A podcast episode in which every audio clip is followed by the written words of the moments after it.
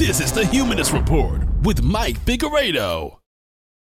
Support this podcast by joining the independent progressive media revolution today at humanistreport.com.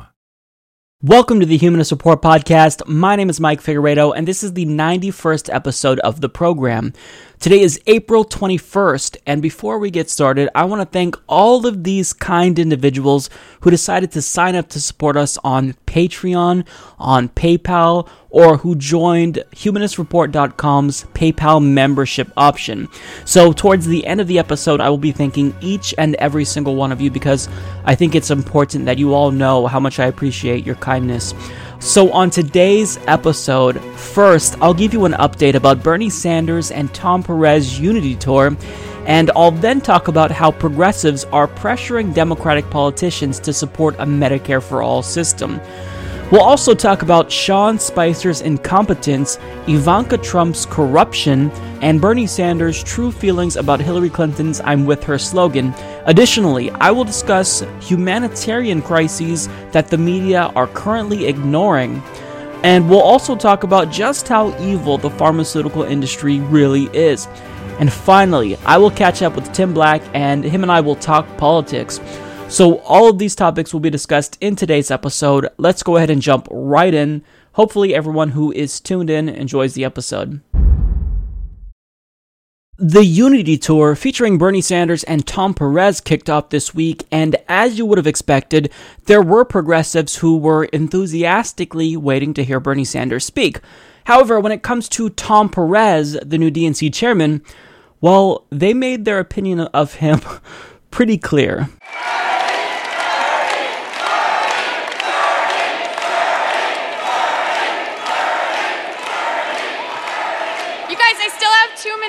All right? Like, come on. All right? So maybe you came, though, because you're curious about the new DNC chairman and the future of the Democratic policy. That's not the best way to start off this event, if you ask me. However, when you turn to an article in the Washington Post, they give you a better sense of the crowd's reaction. They state as the rally's hundreds of attendees waited for Sanders, the grumbling sometimes crashed into view. After the state's stage filled with volunteers, mostly young, a heckler yelled, Why aren't the Bernie delegates up there? Some of the senator's 2016 delegates were in a special seating area with VIP badges. A local Democratic Party leader said that the new chair, meaning Perez, would be arriving soon. There were a handful of boos. A state senator told the crowd that the political system was rigged. A heckler yelled, like the primary. So clearly, progressives are not happy with the DNC, and they're certainly not happy with Tom Perez, considering he was one of the people that worked with the DNC to smear Bernie Sanders during the primaries. So progressives are perplexed by this. I'm perplexed by this because I don't understand why Bernie Sanders has agreed to go on this unity tour, considering he demanded that the Democratic Party, I mean, he's been consistently demanding that they carry out certain reforms, but they have yet to carry out these reforms.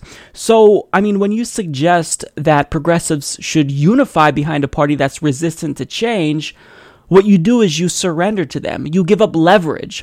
So, I mean, I disagree with Bernie Sanders' decision to go on the Unity Tour, but when you look at the first joint interview between Bernie Sanders and Tom Perez, I mean, Bernie Sanders, he just seems incredibly excited to be sitting next to the man that helped smear him during the primaries. I mean, look at his face right there. Doesn't that seem like someone who is incredibly excited to be working with someone who he hates? But during this interview, um, I, I was expecting to come away with more clarification as to why it was the case that Bernie Sanders and Tom Perez were working together because they're seemingly on opposite sides of the spectrum in the Democratic Party. And I really received no clarification here. I thought that it was really interesting because both of them said things throughout the course of the interview that were completely contradictory.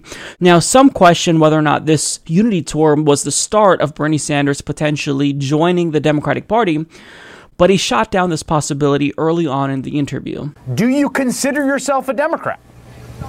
No, I'm an independent, and I think if the Democratic Party is going to succeed, and I want to see it succeed, it's going to have to open its doors to independents who are probably, there are probably more independents in this country than either Democrats or Republicans. And it's got to open its doors to working people and to young people and create a grassroots party. That's what we need. And what the party has got to focus on are the most important issues facing working people. That's the decline of the middle class. That's the need to take on the billionaire class and Wall Street and the insurance companies and bring people together, A, against Trump's absolutely reactionary agenda, and B, fight for a progressive agenda, which, among other things, includes a Medicare for all single payer program. So Bernie Sanders is not going to become a Democrat, which is good news for progressives because they haven't done anything to earn his loyalty. He is the most popular politician in the country, so he has no incentive to jump on the Democratic Party's sinking ship. So I'm glad that he has agreed to not become a Democrat, but throughout Bernie's answer, namely when he talked about abolishing closed primaries, Tom Perez hasn't given us any indication that he's actually going to be doing that. And look, maybe I'm reading too much into this, but it seemed like Tom Perez actually recoiled when Bernie Sanders said that. And you could tell it's because this isn't something that he actually wants. Now, Tom Perez was asked whether or not he supported the idea of a Medicare for all system. And this was his answer, if you can even call it an answer. Is the DNC on board with Medicare for all single payer, Tom? Well, you know, we, we want to make sure that health care is a right. It's not a privilege. And that's why we fought for the Affordable Care Act. That's why we want to continue to expand it. We want to make sure that everybody, and, and the Affordable Care Act has made tremendous progress. We have more work to do. And I think the unity, Chris, that we've shown in the, the recent efforts by uh, Trump to repeal the Affordable Care Act have been a, a, an energizing force for Democrats, independents, others who share the values of inclusion and opportunity. And, and health care is absolutely absolutely a right in this country, or should be. Uh, it shouldn't be a privilege. And, and obviously, we believe that as Democrats. Republicans don't appear to believe that. So, some people might listen to Tom Perez there and feel encouraged by what he's saying. Because he is, I mean, make no mistake about it, he's using Bernie Sanders' rhetoric. However, he's not actually saying that he's going to support a single payer system. This is what he said verbatim. We want to make sure that healthcare is a right, not a privilege, and that's why we fought for the Affordable Care Act. That's why we want to continue to expand it. But that's a contradiction because if you do, in fact, believe that healthcare is a right, well, the only way to make it a right and codify it into law as a right is to adopt a Medicare for all, universal single payer healthcare system, whatever you want to call it. But he's not unequivocally stating that he will, in fact, be endorsing this idea. So even though he's co opted the language that Bernie Sanders is using, he's still not getting on board with a Medicare for all system. At least he certainly hasn't indicated that throughout the course of his answer. So this is really troubling because he's saying one thing and he's trying to imply one thing when in actuality he's not committing to a universal healthcare system at all. And that's not okay. That's disingenuous. That's misleading. Now, besides just using doublespeak and platitudes, one of the two things that Tom Perez actually does during interviews well, he was asked about the perception that progressives have of him, about him basically entering the DNC chair race exclusively to crush progressives. Because if you don't remember, Keith Ellison announced that he would be running for DNC chair about a month before Tom Perez announced it. And once Keith Ellison began to gain momentum and grassroots support, well, the establishment kind of pushed him forward, and he was really foisted upon us as a choice because they didn't want the Bernie Sanders wing of the party to get any control. So, this was how he responded to the allegation that he was trying to put down the grassroots wing of the party. Tom, you, you know, you, I saw you speak last night in, in, in Maine, I believe it was, mm-hmm. and you're talking to people yep. in a lot of cases who there's a significant part of the party that feels like uh, you were a stalking horse for the establishment, that you're there to sort of put down the Bernie Sanders wing of the party. You represent uh, the, the one faction in this in this battle. People booed you. What, are you, what is your message to those folks who are skeptical, particularly of you and what your leadership represents there? Well, we had. I thought we had a very good day yesterday, Chris. And what, and the reason we have a good day is we have shared values. You know, we all believe that America works best when everyone has a chance to succeed. When we have shared prosperity, not just prosperity for a few. I believe that anyone who works a full-time job should make a, a livable wage and live a middle-class life. That's what the Democratic Party believes. We believe in access to higher education. Those are our values. And when we put those values into action, that's when we do well as Democrats. So his answer was troubling And I say that because even though he really didn't answer the question and he only responded with platitudes, well, the fact that he didn't answer the question tells us a lot about his intentions. If you're not carrying water for the establishment and you weren't there specifically to maintain control for the establishment wing of the party, you would tell them unequivocally that you're on the side of the grassroots. But Tom Perez can't speak to that because he hasn't reformed the DNC in any meaningful way that would signal to us that he's ready to embrace the Bernie Sanders wing of the party and the Bernie Sanders policies. And look, let's be completely clear here about the establishment's intentions.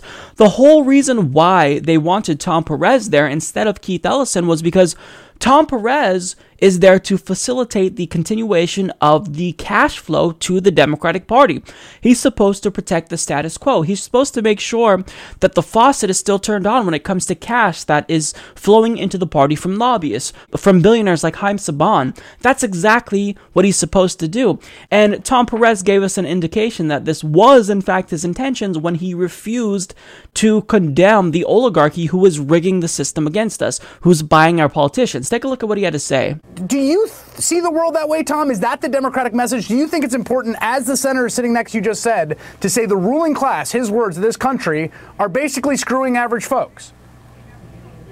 Well, listen, you know, when we put hope on the ballot, Chris, we win. When we allow our opponents to put fear on the ballot, we don't do so well. I believe that Wait, an but Tom, economy Tom, has Tom, to work Hillary for everyone Clinton, to Hillary be. Clinton uh, ran. Hillary Clinton. no, This is my point. Hillary Clinton No. ran on hope. She ran on hope. It was a very Well- hopeful message. And and there the, the the point is, do you have to name the enemy? That's my question. Do you have to say these are the people that are screwing you? Well, listen, I don't. I think you're creating a false choice, Chris. What we have to do as uh, Democrats is to articulate very clearly that Donald Trump's vision for America is a vision for the one top one percent of the one percent. if we put hope on the ballot, we win. All right, Tom, let me just let me say this. If Chris Hayes thinks that you're using too much platitudes, Mother of God, you're using too many platitudes. You need to actually answer uh, maybe just one question substantively. Let's make that a goal for Tom Perez. Answer one question truthfully without using doublespeak and without using any platitudes. That's the challenge that I'm posing to Tom Perez. I don't think that he could do it. Now, just getting back to the overall point of this Unity Tour, this interview did not give me any clarification as to why this Unity Tour is going on. I don't know why Bernie Sanders agreed to go on it because they're clearly both on different pages. They have entirely different messages. So, if anything, after watching this interview, I, I'm coming away even more confused than I was prior to watching it when I thought it would yield at least a little bit of uh, clarification. So I don't know why Bernie Sanders is choosing to do this. Now, if you try to put two and two together and look at the states that they are touring, you might think, well, you know, maybe it's the case that they're trying to um, campaign in red states to drum up support in special elections. However, that wouldn't necessarily make sense either when you consider the fact that the DNC completely ignored James Thompson in Kansas. They offered him little to no support until it was too late. So that's not an explanation that I think is persuasive to me. Now, Bernie Sanders was actually asked about this and asked about people's skepticism towards the DNC in an interview with Jake Tapper.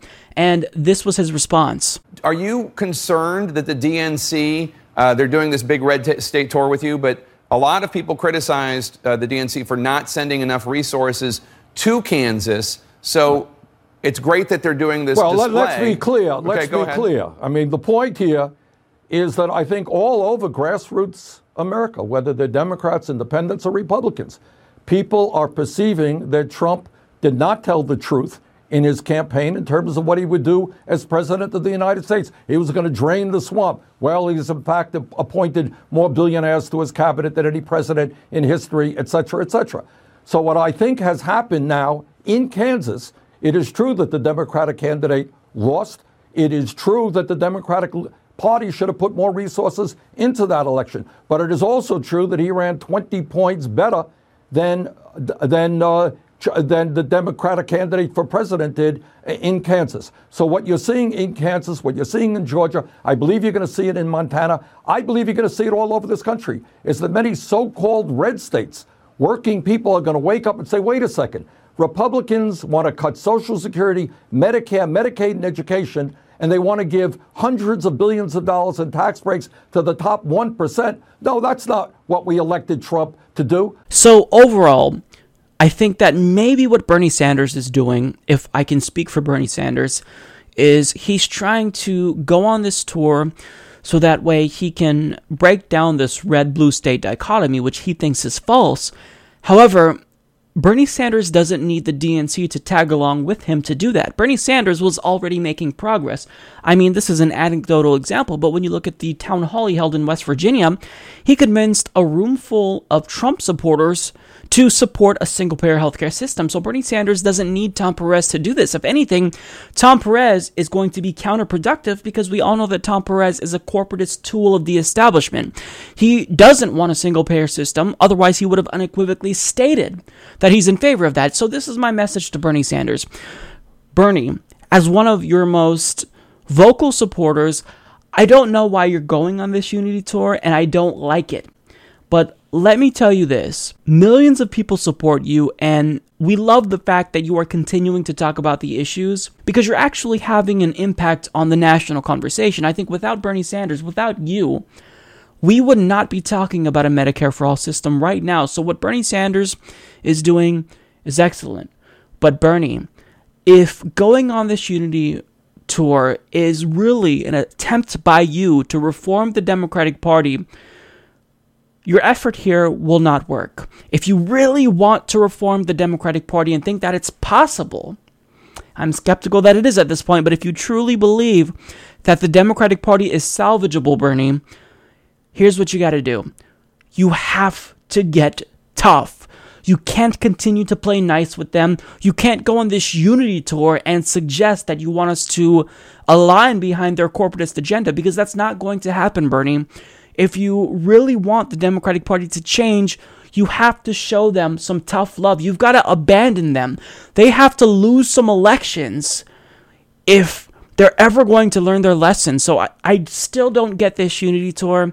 Uh, I'm not getting off the Bernie bus because of it, but certainly I think that Bernie Sanders owes it to his supporters to explain to us why it is the case that he's going on this unity t- tour because Tom Perez and the DNC they are a symbol of everything that's wrong with the country.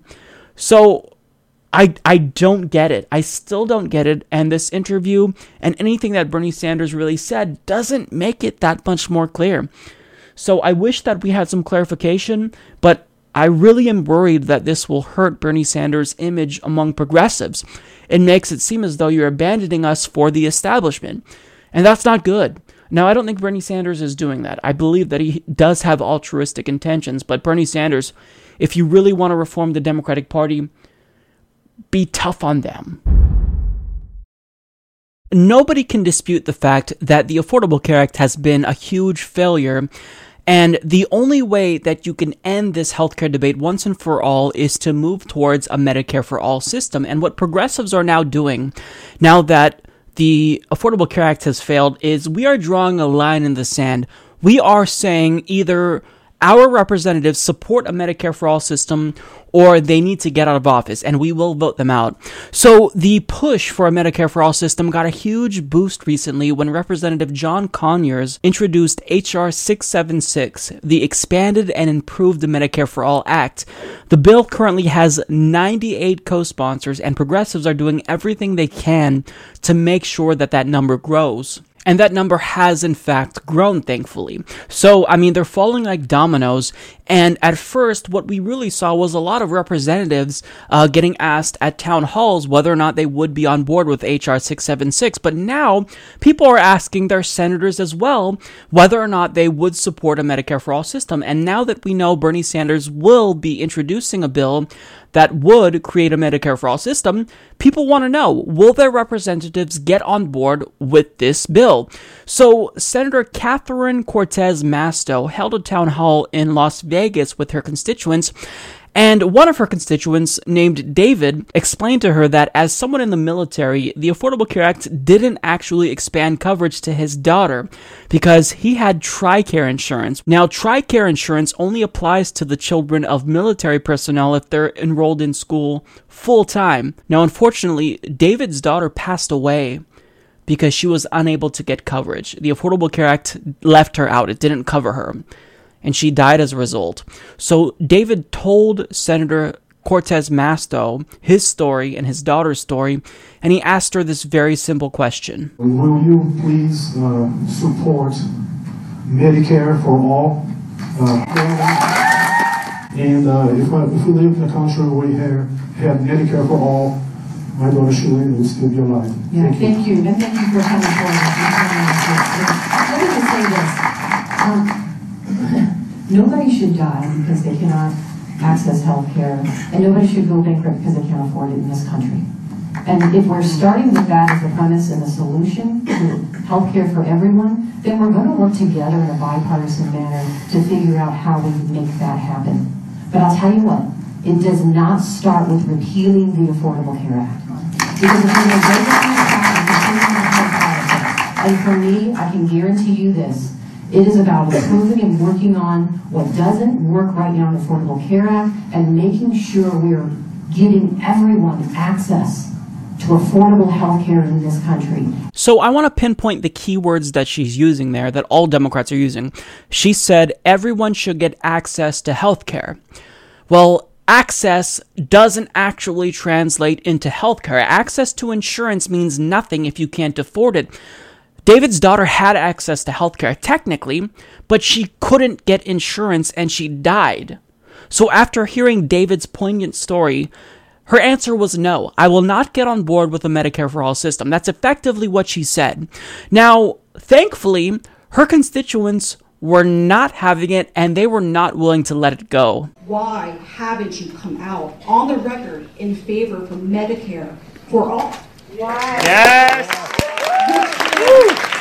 because we have zero people uninsured. And it's the cheapest plan. That's it. Thank you. no, uh, first of all, let me just say, I, I think with the Affordable Care Act, what works we should keep. Absolutely. And for the very reasons you said, what works, no, listen. So understand that she was still dodging the question, but if you think her constituents were done talking about Medicare for all, that was not the case. Yeah, so, so I mean, you haven't answered the question. Yeah, so let me Why answer don't this you way. support it? And let me answer this way. And let me answer this because I appreciate that, and I know many people think that their uh, Medicare for all is the answer, but uh, and it may be. Let, let me let me just answer this. It may be, but here's the fight. Here's the fight. What do we do with all of those people that have uh, health care now under the Affordable Care Act? And, and how do we do that? How do we do that? I mean, right now we are fighting with the Republicans just to ensure we keep health insurance for the people who have it now. They want to repeal all of it. So what? And they're in control of Congress. They control the White House. Oh no, no, I'm not. Listen, I, I think we should have health care for everyone. But the challenge is we have to be realistic we can't. We can't with the Republicans in control of Congress and the White House. So her response is incredibly frustrating because she is saying it's impossible that you know, now that Republicans hold a majority in the House and the Senate, they hold the White House. However, when Democrats had a supermajority, when they held the White House, we got a Republican light healthcare plan that Mitt Romney implemented in Massachusetts. So don't give me this nonsense that all we have to do is give Democrats a majority and you will provide us with healthcare. That wasn't the case. You botched your chance at giving us a Medicare for all system, so I don't believe you. Now, uh, she says here, what do we do with all of those people that have insurance through the Affordable Care Act now? We give them Medicare for all? I don't I don't I don't get what the question is there. You're you're trying to imply that if we implement a Medicare for all system that the people who have Obamacare would lose their insurance? That makes no sense whatsoever. The whole point of a Medicare for all system is that it applies to every single person. There's not a single person left out. Nobody dies or goes bankrupt anymore because they don't have insurance. So her answer is incredibly disingenuous and misleading. She is misleading her constituents. So all that she did there is lie and obfuscate when her constituents continue to call her out. But if you think that that was enough for them, if you think they were willing to let it go, you're still wrong because they were going to push her on this again. HR 676 puts the health care in the hands of the people, not the um, insurance industry. We're even getting Republicans on board with this because it saves money. If we knock out the profits of the insurance companies from the 64% that the U.S. government is already paying of this pie, the U.S. government pays 64% of all the healthcare expenses. If we knock out the insurance company, the amount of money difference between what we would have to pay for insurance and what we're paying right now is nearly insignificant. If you run the numbers, which I, just an eighth grade teacher, I'm not a mathematician, I've run the numbers and I looked at it, and Bernie Sanders said the same thing. Universal health care is what we need and what we deserve. Yes. Why? You won't at least say, I will support H.R. 676 because what harm does it do to support the bill? What harm does it do to take the challenge up with the Republicans? Instead of, you know, you guys approve with these cabinet members and stuff like that, why say yes? Stand up and say no. I dem exited. I am now a Green Party member because they do stand for universal health care. I want you to stand for universal health care. Has that been introduced on the Senate side? They so have- it hasn't been introduced at all? No, but we have, we just got Okay. Dina Titus to approve of it here, you know. she- Okay, I will absolutely take a look at it. I will absolutely take a look at it. Okay, so we made some progress. However, what I need to know is if she's actually going to take a look at it or if she just said that to get her constituents off her back since they continue to pressure her on this issue. I, I need to know. So, if you're also curious, you can ask her if she supports Medicare for All now because it has been a couple of days. Her number is 202 224 3542. Now, you may also want to ask her if her decision to not support a Medicare for All system is contingent on the fact that she took $270,000 from health professionals and a total of $455,000 from the health industry overall. Because I think that her constituents deserve to know whether or not she's on their side or the side of her donors. And since I'm curious, I want to call and find out. Hopefully, I'm calling early enough uh, to where I can actually get an answer and talk to someone, but if not, I will leave a message because they do hear these messages. Hello, this is Senator Catherine Cortez Masto, and thank you for calling my Washington, D.C. office. I am so sorry we're not able to answer your call right now, but I look forward to hearing from you. Please know that you can also contact my office by going to cortezmasto.senate.gov. That's cortezmasto.senate.gov.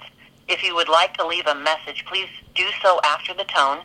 And if you would like a response, please include a phone number, email, and mailing address where I can reach you.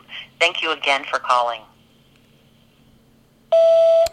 Hello, Senator Masto. My name is Mike Figueredo, and first of all, I want to thank you for attending a town hall with your constituents in Las Vegas, Nevada recently. Uh, and during this town hall, your constituents repeatedly asked you about whether or not you'd support a Medicare for All system, and you said you would look into it. And it's now been a couple of days, and we have yet to hear back from you about whether or not you are, in fact, going to be supporting a Medicare for All system. And so, we're wondering if your reluctance to support a Medicare for All system at this town hall was contingent on the fact that you took $270,000 from health professionals and a total of $455,000 from the health industry overall.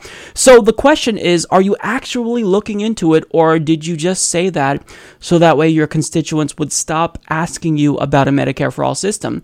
So I think that your constituents deserve to know. They voted for you, they supported your campaign, and I think that you should be responsive to their needs and endorse the idea of a Medicare for All system and come out publicly in support of it because this would be the only way that we end the healthcare debate once and for all and make sure that people don't die or go bankrupt because they don't have insurance. The Affordable Care Act did not work. It's a failure.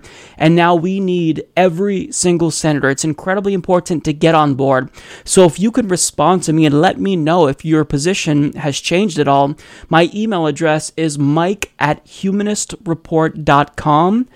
Uh, I would love to hear from you. So thank you so much. If you can get back to me as soon as possible, that would be great because this is a very urgent matter. Thank you. So I told you what happened at this town hall and I showed you the footage. a lot of what was discussed at this town hall had to do with healthcare. However, if you read local media, you wouldn't get that impression. I want to share this headline with you.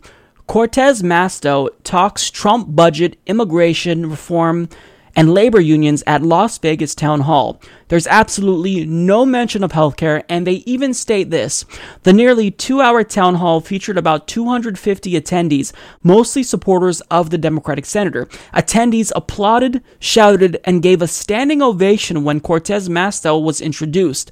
The applause continued throughout the evening as Cortez Masto answered questions. Again, the article makes no mention about how her constituents called her out because she refused to state unequivocally that she supports a Medicare for all system. Now, if Cortez Masto, I mean, she's new, she was just elected in 2016, if she wants to know how to make these town halls go more smoothly, uh, and actually go smoothly, not like, you know, this fluff piece for her is trying to make you think it went, here's what you can do. Here's how you can talk about healthcare to your constituents. There's a bill before the House right now um, called well, it's Medicare for All, but it's HR 676. Uh, I'm a co sponsor of this legislation. I believe in principle that we have to provide this basic level of health care to all people, supporting universal health care. Now, during Tulsi Gabbard's town hall, there were people that literally showed up wearing Team Tulsi shirts because people know that if you're representing them, you're genuine. You don't have to beat around the bush. They don't have to ask you literally four different times if you're going to support a Medicare for all system to no avail. So it is absolutely crucial that Senator Catherine Masto gets on board. Again, her phone number is 202 224 3542. Call her up and ask her which side is she on? Is she on the side of her constituents or is she on the side of her donors in the health industry? Be polite. Ask her to please support Medicare for all because people are dying as we wait and as Democrats continue to defend the failure that is the Affordable Care Act. I don't even have to tell you guys, you already know that there's been a lot of momentum at town halls when it comes to Medicare for All. Progressives are going to their town halls of their senators, of their representative, and they're asking them to state their position on Medicare for All. Now, we recently learned about the position of a couple of prominent senators, and one of them is Claire McCaskill of Missouri. Now, she was asked if she supports Medicare for All, and spoiler alert, it was a hard no. Um, would you support a single payer plan if it came to a vote? Um,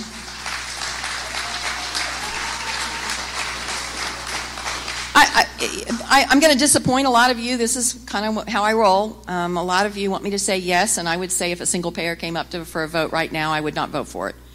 And here's why um, we have a huge debt, and we are looking down the barrel of a demographic bubble in Medicare as it, as it is. My generation, there's a bunch of us. I'm 63. I'll be on Medicare in a couple of years. It's already going to be a struggle for our country to keep up with the healthcare costs of the baby boom generation.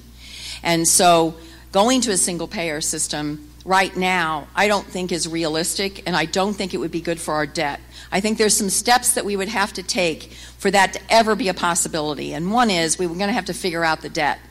Because with every rise of interest rate points, it's you have no idea how hard it's going to be for our government to function, for the things that you take for granted to actually come to pass if the interest rates go up four or five points. Because the interest on the debt will swallow things that you care about very much. So, now, having said that, there are some things I would support down that path. For example, uh, if the Republicans, and I won't go into Trump care right now and Obamacare right now because in every town hall I've gotten a question on it. So I'll wait for that question. But in the single payer space, let's say that there is a county in Missouri that has only one insurance company on the exchange.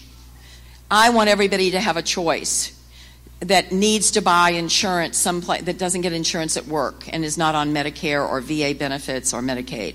And so if somebody doesn't have a choice, I would like to see a plan where they could buy in to either Medicaid or Medicare to provide a choice to them in those counties where there's only one insurance company on the exchange. I think that might be a good idea. But that would require not higher taxes, but that would require premium payments by the individuals who wanted to do that. So that was an unacceptable answer. Claire McCaskill is seemingly more worried about debt than the healthcare of American citizens. Well, if she actually is worried about debt, then she's denounced Donald Trump's militarism, right? Because when he decided to drop 59 Tomahawk missiles on a Syrian airfield, that cost $500,000 per missile. So she's come out to denounce that unequivocally, right? Well, actually, she released a statement on April 7th saying this I'm supportive of these strikes against the source of barbaric chemical weapons attacks on civilians. I just hope it wasn't an impulsive reaction, but rather part of a broader plan and strategy. So, someone who's worried about the debt supports the missile strikes, and also she states that she hopes that it is part of a broader plan and strategy, meaning an extended war. Now, for someone who's worried about the debt, I don't have to tell her that an extended war would cost potentially trillions of dollars. I mean, we put Iraq on a credit card. But she supports these strikes. She supports dropping $500,000 bombs on another country, which is an act that's unconstitutional and illegal. And mind you, this country did not attack us. That's what she's in favor of. And she claims to be worried about the debt. Well, even if it's the case that Claire McCaskill is worried about the debt, in fact, you're prioritizing the debt above the lives of American citizens because people are dying. And that's not acceptable, Claire. So, this is what she's saying. If we're killing people, we shouldn't worry about the debt. However, if we are extending healthcare to all citizens so that way they no longer die because they don't have healthcare, then we need to start thinking about the debt. That's what she's saying. This is something that is indistinguishable from Republicans. They talk about, you know, how are we going to pay for healthcare when they drop bombs in the Middle East enthusiastically? That's what Claire McCaskill is saying. She's saying that war is okay, don't think about the debt there, but when it comes to healthcare, you better make sure that you damn well have an action plan as to how you're going to pay for it. And she recently stated that, you know, she's worried that she would be primaried because progressives don't think she's pure enough. Well, Claire, if you honestly are telling me that you think war is more important than providing health care to citizens, if you think that the debt doesn't matter, if it comes to the death and destruction of countries in the Middle East, North Africa, you're not just impure. You're a bad person. That's unacceptable. She is everything wrong with the Democratic Party. Yet, she has the nerve to beg Bernie Sanders supporters to come to her rescue in 2018. And think about how she started to answer that question. She said, I'm going to disappoint a lot of you. You know, this is kind of how I roll. Really? You're supposed to represent them. They elected you to represent them. Their tax dollars pay for your salary. So if you know that you're a disappointment, then what are you doing to change that, Claire? That's unacceptable. Now, she also uh, said that, you know, she, she's trying to be generous to progressives here. She said she kind of supports moving towards a single payer system.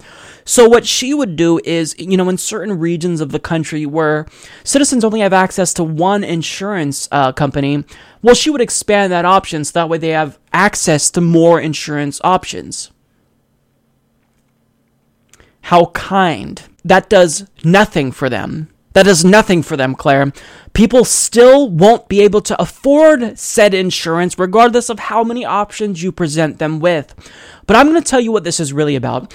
Claire McCaskill took nearly $818,000 from the health industry. So, because she is bankrolled by the industry that wants to keep ripping you off, she's unwilling to support a policy that would literally save lives, while claiming to worry about the debt but it's not about the debt, is it, Claire? This is about you doing the bidding of your donors. Now, if what she said in that last clip wasn't absurd enough for you, she said, or she implied certainly, that if you have a problem with the way in which Washington is, you know, inextricably linked to multinational corporations and there's so much corruption, and, you know, politicians take money from large multinational corporations and turn around and do their bidding, she said, you know, we'll chip in five bucks if you don't want us to be corrupt. You know, the next time somebody complains to you, if you're a Republican here and they complain to you about, you know, me um, then tell them to give five bucks to my opponent. If you're a Democrat here, somebody complains to you about um, the Republicans, say, well, give her five dollars. If more people give a little, then we won't be so dependent on the big dogs giving a lot. So uh, take the take the price of an expensive cup of coffee, and and and no matter who you believe in, Democrat or Republican, put it on somebody you believe in because that's the best way to clean up money in politics. If more people give a little, then we won't be so dependent on the big dogs giving a lot. Well, that's not how this works, Claire. If you want us to chip in, one, you actually have to do something for us, and two, you have to stop taking the corporate donations first because what incentive do we have to spend our hard earned money on you if you will turn around and do the bidding of people who donate more money to you? So, if you were serious about raising money via grassroots exclusively, you would stop taking money from the health industry. You wouldn't have taken that $818,000 from the health industry. Now, if that wasn't enough for you, to show you how Claire McCaskill is the quintessential corporate Democrat, she also recently came out against Bernie Sanders' free college plan, saying, quote, government can't pay for everything. Except for war, though, right, Claire? Because the government, you know, if it comes to providing healthcare to citizens to make sure that they don't die, you know, we can't pay for that. We need to be cognizant of the debt. But if it comes to dropping bombs on uh, Syria, well, then the government can, in fact, pay for that, and you support them paying for that. So, this is what we're going to do. We're going to call Claire McCaskill and demand that she either get on board with a Medicare for All system or we will primary her and vote her out of office. Her number is 202 224 6154. Thank you for calling the office of United States Senator Claire McCaskill from the state of Missouri. Our normal office hours are Monday through Friday from 9 a.m. to 6 p.m. Eastern Standard Time. If you have reached this message during those hours, we are unfortunately unable to answer your call due to a high volume of incoming calls. If you are a constituent calling with a comment, your call is important to us. Please leave a message including your five-digit zip code or visit us at mccaskill.senate gov and click the Email Claire button. If you are calling to make a scheduling request, please visit mccaskill.senate.gov and click on the Schedule a Meeting button in order for us to respond to your request in a timely manner. Thank you again for calling the office of United States Senator Claire McCaskill. Hi, Senator McCaskill. My name is Mike Figueredo, and I recently uh, read a headline in The Hill that states that you recently reached out to Bernie Sanders supporters saying, I need you and I want you because you want us to help you uh, during your 2018 reelection campaign. Well, let me say this. Uh, I recently found out that you came out against a single payer healthcare system. You spoke out vocally against the Medicare for All type system that Bernie Sanders wants. And we will not be coming to your rescue unless you change your position and agree to support a Medicare for all system. And she states that she's not in favor of this because of the debt. However, we know that Claire McCaskill took nearly $818,000 from the health industry and that influenced her decision. Now, she also came out in favor of Trump's strikes in Syria, which cost $500,000 per missile. So, what I'm gathering here is that Claire McCaskill supports dropping bombs on the Middle East, but when it comes to saving the lives of American citizens and creating a Medicare for all system, then we have to think about the debt. So, after hearing that and listening to her call, we will not be supporting her. Progressives will, in fact, be doing everything we can to primary and defeat Claire McCaskill. However, you can change this. You can come out in support of a Medicare for all system and you will gain an ally in us. But if you're not going to represent us, if you're going to continue to represent your donors in the health insurance industry, we will not be supporting you. You will be defeated and lose your job. Again, you will lose your job if you do not represent the people of the United States of America. So get on board. Get on board or we vote you out. I think I used that 10 seconds um, pretty wisely. So, um, yeah, call, be polite. Just let her know that she will lose her job if she does not get on board with Medicare for All. It's that simple. Some Democrats have recently taken a lot of heat at town halls because they refuse to get behind a Medicare for All system. And it's not just that they're getting booed at town halls, their constituents are literally calling for them to retire if they don't support a Medicare for All system. Case in point. How are you going to help support single payer health care? Well,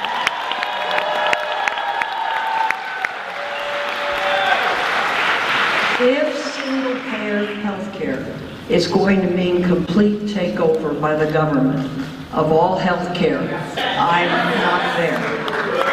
If single payer health care means trying to work out some of the problems that are existing, we've got an immediate problem that I learned about just coming up.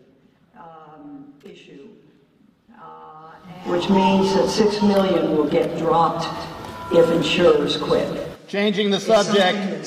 So it's going to be, this is the existential domestic issue, no question about that.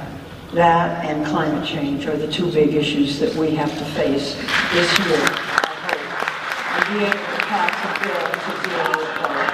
Neither is easy. Question on that side? Okay, next question.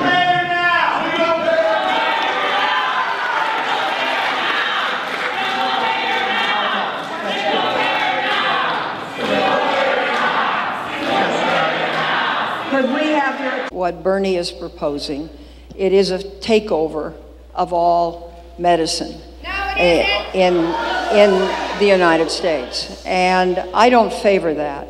What I favor is taking a couple of problems in the Obama bill and working those out. And this has to do with the individual uh, market, which is highly problematic. Well, Okay, I've gotta ask- understand, I understand if you want to stay after this. Yeah, you see, that's what happens when your constituents know that you're not behind them. They boo you and they call for you to retire. And it's because, you know, they know you're a sellout. They're not calling you a sellout just to insult you. It's because, quite literally, Dianne Feinstein is a sellout. She took 2.1 million from the health industry over the course of her career. And we know that she won't back a Medicare for All system and uses right wing talking points because she doesn't want to do anything to jeopardize the profitability of her precious donors. That's what this is about. So if senators like Dianne Feinstein don't want to be booed by their own constituents at town halls, I'm going to teach you what you do, or in fact, Tulsi Gabbard is going to teach you what you need to do uh, to get them on your side. It's pretty simple. You just got to represent them. So watch this, and Dianne, you're going to want to take notes. There's a bill before the House right now um, called well, it's Medicare for All, but it's HR 676. Uh, and I guess the, the simplest way to talk about it is that it basically expands what um, is currently Medicare, but it increases the eligibility to everyone to make sure that everyone has access to basic health care services.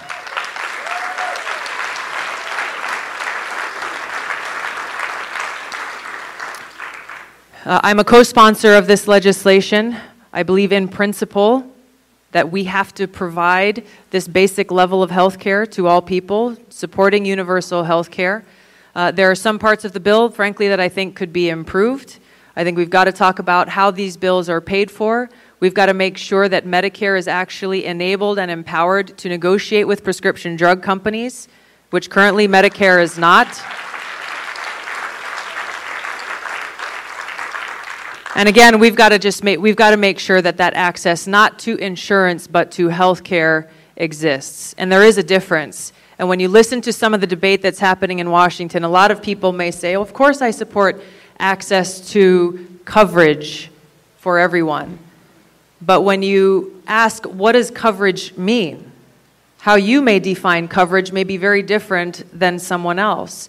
And this has been one of the uh, most painful things that I've seen um, with the Affordable Care Act, which has done a lot of good in many ways, but which has been concerning in some other ways, is that some people who think that they have health care coverage, when they actually need it, they go in and see that they've got a ten or fifteen thousand dollar deductible. That's not coverage, especially for people who may have been uninsured who couldn't afford health care in the first place. So we have an opportunity as a country, as they're looking at health care, as they're talking about repealing and replacing, let's replace it with something that is truly a health care bill for the people, that cuts the insurance companies and the pharmaceutical companies out of the drafting of the bill, which we have seen.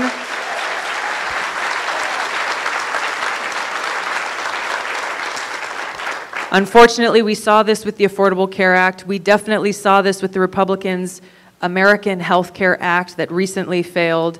Uh, and in both instances, those signatures ended up uh, on the backs of people who need care the most. Uh, we've got our work cut out for us with this legislation, with continuing to see how do we improve this, how do we get feedback from our providers and folks in the community uh, on this, and this is something that I'm looking forward to continuing to engage on. That right there is how it's done. That's how you talk to your constituents about Medicare for All. That's how you show your constituents that you're on their side and not the side of your donors in the health insurance industry. So, Tulsi Gabbard, do you want to know how many times she was booed during that town hall? Zero times. Do you want to know how many calls there were for her to retire during the town hall? There were none. In fact, many people showed up wearing Team Tulsi shirts to show their support to their representative that they love so much. And in fact, she's not just representing her constituents when it comes to healthcare, she's representing them on a range of issues. So, seeing that she is one of the only people in Congress to have a level headed response to the debacle that happened in Syria, this was what one of her constituents went out of his way to do. Thank you. Yeah, thank that's you, mostly John. what I want to say is thank you for all that work and um, I, I'm, I'm so grateful and thanks to everyone. To have your constituents go out of their way to show up to a town hall just to thank you, that shows that you're doing something right. You're you're telling them that you're not a sellout. You're telling them that you are on their side and not the side of your donors. So I want to get back to Dianne Feinstein here. Uh, when was the last time Dianne had anyone show up to one of her town halls just to thank her for representing their interests? Has it ever happened, really? I don't know. Because Senator Dianne Feinstein has been in Congress for about 20 centuries, and she has consistently been one of the most conservative Democrats in the country on a range of issues NSA spying, and now certainly healthcare. And that's not acceptable. Dianne, you are holding the country back. You're holding all of us back by your refusal to support a Medicare for All system when you should be one of the main champions of it. You are supposed to be someone that's from the so called left wing party. And the fact that you won't support something that all modern countries have, that even their conservative countries or conservative parties support, that's unacceptable to me. The United States is the only modern country where that type of talking point that Dianne Feinstein used, where you say, you know, I don't want a government takeover of healthcare, is acceptable because there are certain things that are off the table that we shouldn't profit off of, that we shouldn't economize, and healthcare is certainly one of them. So citizens they don't necessarily care about you know big government big business. What they want is the delivery of policy that benefits them. They support uh, social security. They support medicare. And they already like medicare. So all you have to do is expand medicare to everyone. But you don't want to do that. So i think it's important that we um, all come together and we put pressure on these Democrats that are reluctant to change, that are resisting change. And I really wanted to show you guys how Tulsi Gabbard talked about healthcare because we got to focus on more than just the negative because even though a lot of Democrats aren't getting on board, there's currently 98 co sponsors to H.R. 676. That's amazing. That's great. And this is in large part due to the fantastic work of Justice Democrats and especially the grassroots activists that are calling their representatives. So if you have a representative that is not on board, please give them a call, let them know that you will vote them out of office in 2018, primary them if they do not get on board. And if you do have a representative, feel free to call them and thank them if they are supporting HR 676 because I think that if they know that we're watching what they're doing, then they will be more inclined to listen to us and be more responsive to us. Because, look, when it comes to Medicare for All, this is non negotiable. We are refusing to take no for an answer. If you don't support Medicare for All, we don't support you. It's that simple. The good news is all of you are here, and we're in this together. that is truly good. That is truly good. And, and at a time when things look dour, uh, really, truly being able to represent all of you in Washington, being able to represent the Aloha State and understanding the true meaning of Aloha and doing my best to bring that to Washington every day is a very special thing. Last week, I told you guys about Representative Denny Heck of Olympia, Washington, and how during a town hall event, his constituents asked him why he hasn't signed on to co sponsor H.R. 676, which would expand Medicare to all citizens in the country. And he has yet to co sponsor this bill and get on board. Now, when I showed you that clip, I wasn't just showing you it to simply uh, tell you about Denny Heck and where he stands. My goal was to make him support that bill. So if you want Denny Heck to support that bill, his number is 202 225 9740. So if you want to encourage him to do the bidding of his constituents and support that bill, support what Washingtonians are obviously in favor of, then give him a call and politely tell him that. Now, Denny Heck isn't the only representative that was confronted about a Medicare for All system. In fact, there was another representative that's Democratic that was also confronted. Will you support single payer uh, Medicare and Medicaid for all? Yes, I, I support single payer. Uh, that's a place where I think we ought to be, uh, and I think we got a long way to go. Um, I think we got a very long way to go. Um, the Affordable Care Act was uh, a step in the right direction, uh, obviously, and look how difficult that was. So yes, I support single payer, uh, and we got a long way to go. That was Representative Anthony Brown of Maryland, and his answer, of course, you know, it was perfect, right? That's right. However, the problem is that this town hall occurred a month ago, and he has yet to support HR 676. So I don't necessarily know whether or not he's aware of this bill. I, presumably he is, because how could you not be aware of it if you are in support of single payer? So I think that it's important that we you know, seeing him as a potential ally, we call and remind him that HR 676 is a bill that would bring the policy that he supports to fruition. So I want to remind him his number is 202 225 8699.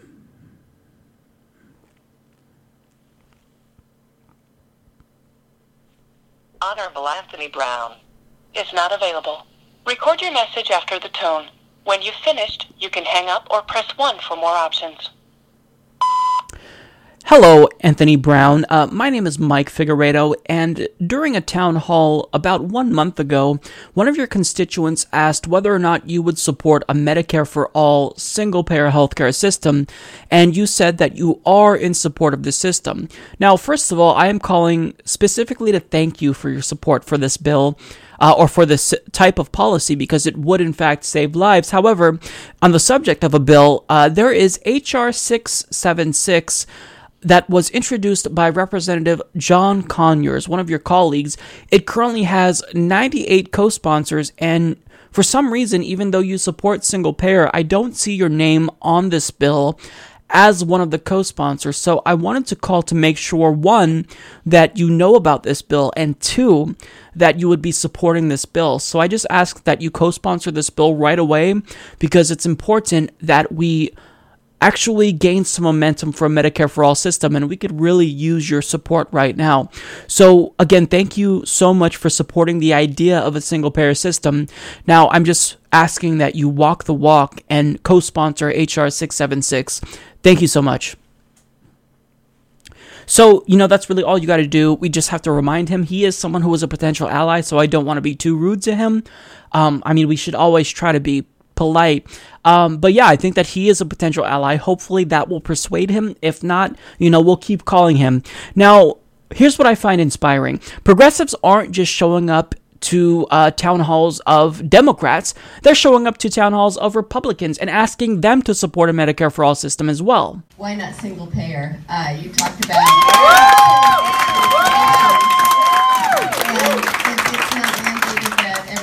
Buys insurance, then it's just a sick population buying insurance, and there's no way that's going to be affordable. Right. Access doesn't matter if you can't afford it. Right.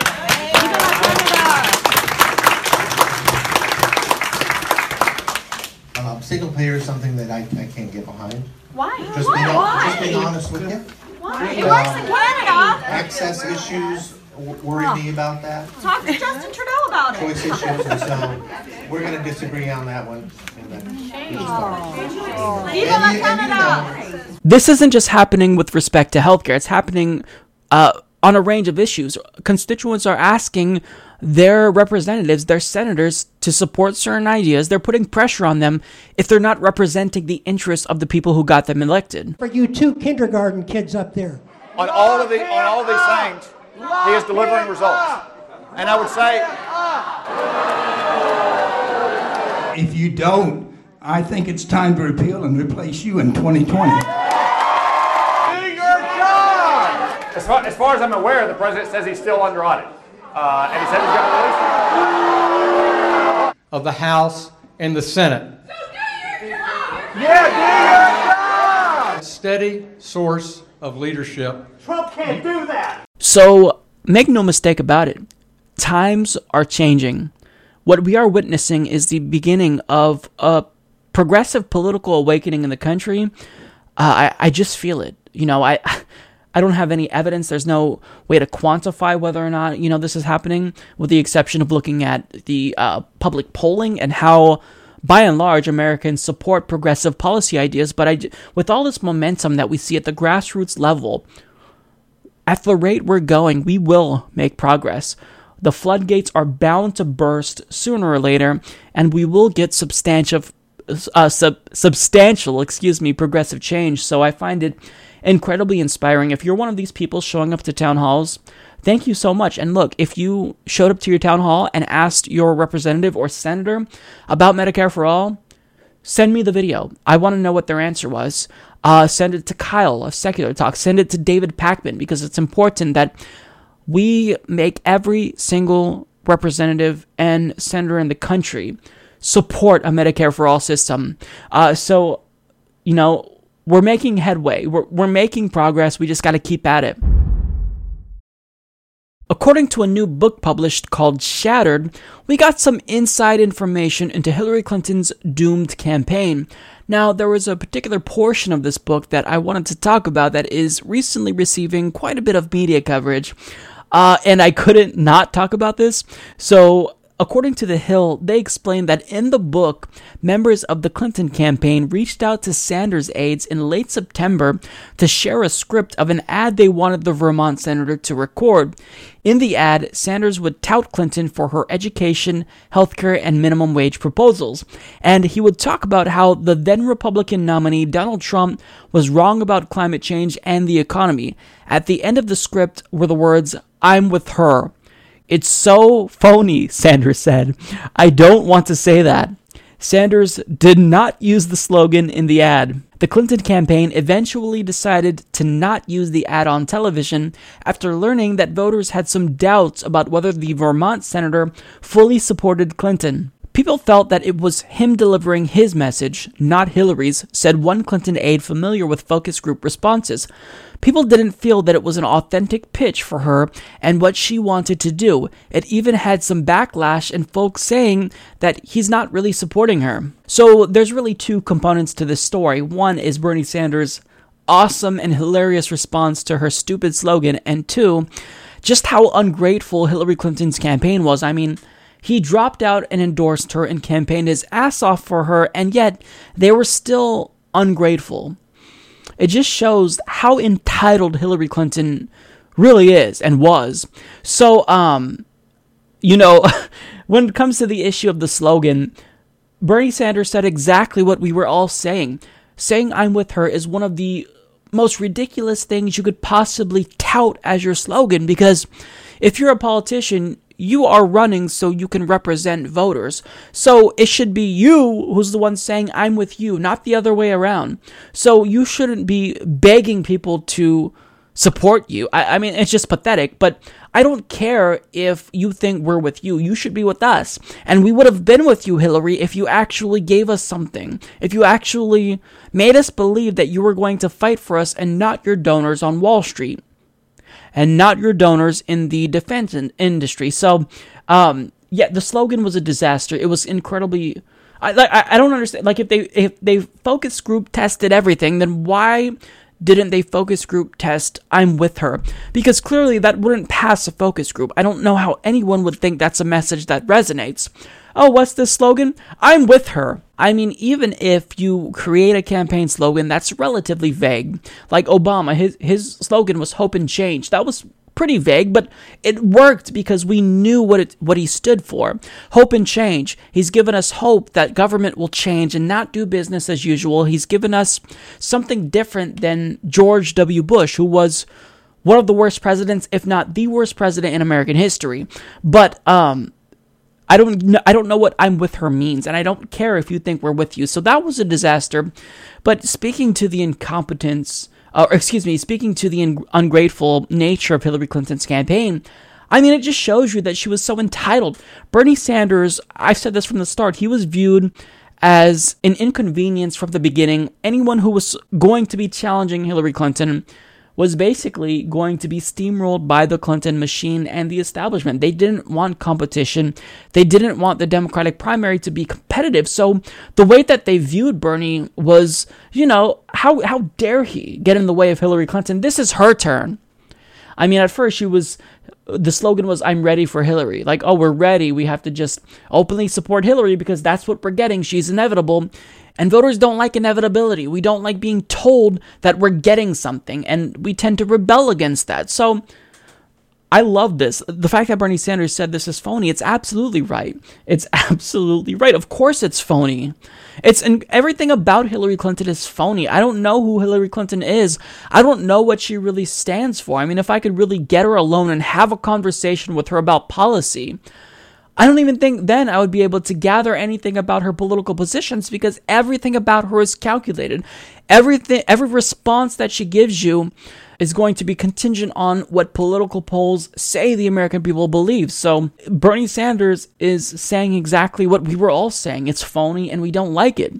And, you know, if you have no message, you're going to lose. That's why Hillary Clinton lost. So they really need to be more introspective and look at everything that Hillary Clinton did wrong. But I mean, they're not willing to do that. All they want to do is point the finger at everyone but Hillary Clinton. They point the finger at James Comey, at Russia. When really, I mean, think about this. If Russia hacked into Bernie's emails and released them, that wouldn't influence the election because Bernie Sanders isn't guilty. So the fact that Russia even could influence the election if they did allegedly uh, hack into these emails it shows that Hillary Clinton is guilty. It's an inadvertent, you know, admission of guilt.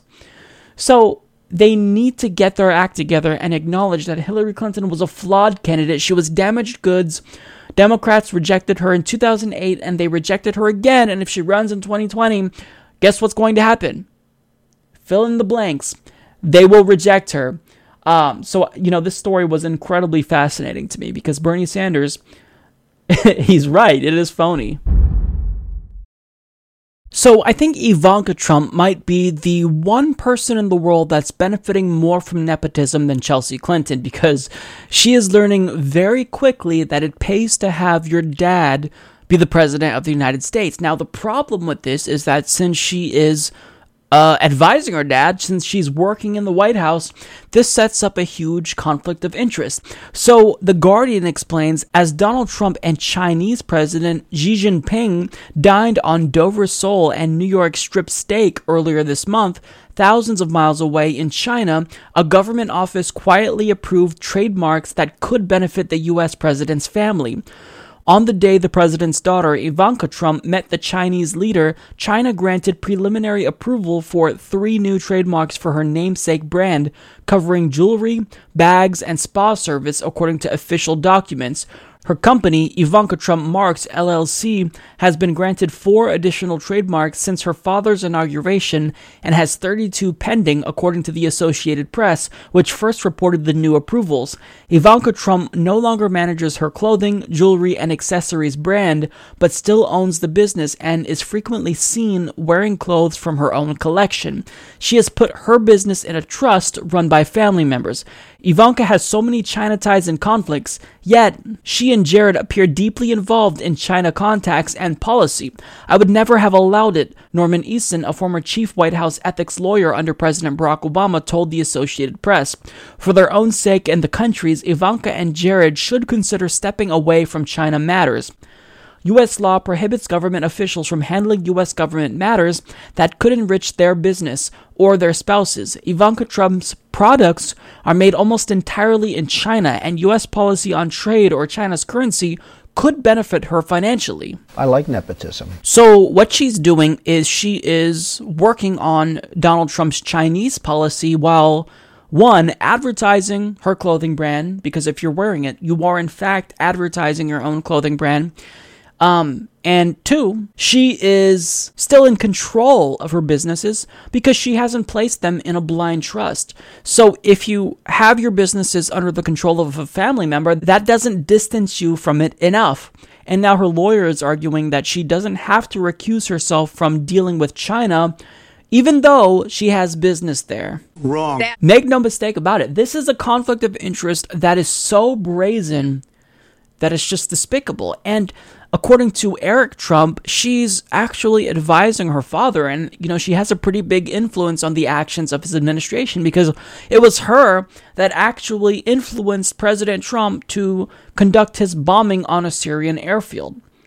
So she is raking in cash, you know, in to the tune of millions of dollars, while having a large say on uh, government policy, specifically with regard to China that is completely unethical. It's not acceptable. This rich, oligarchic, spoiled brat that was born with a silver spoon in her mouth, who is now advising the president when she has absolutely no experience whatsoever when it comes to government or foreign affairs.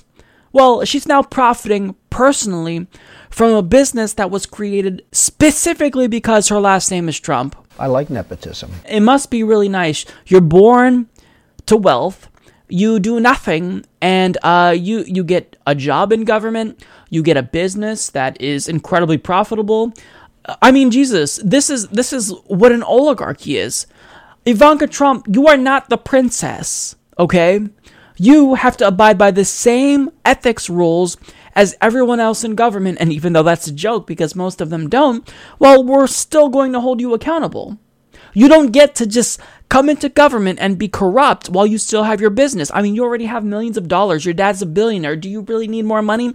Is your business that important to you that you have to be corrupt and not recuse yourself from China dealings, even though there's this huge conflict of interest?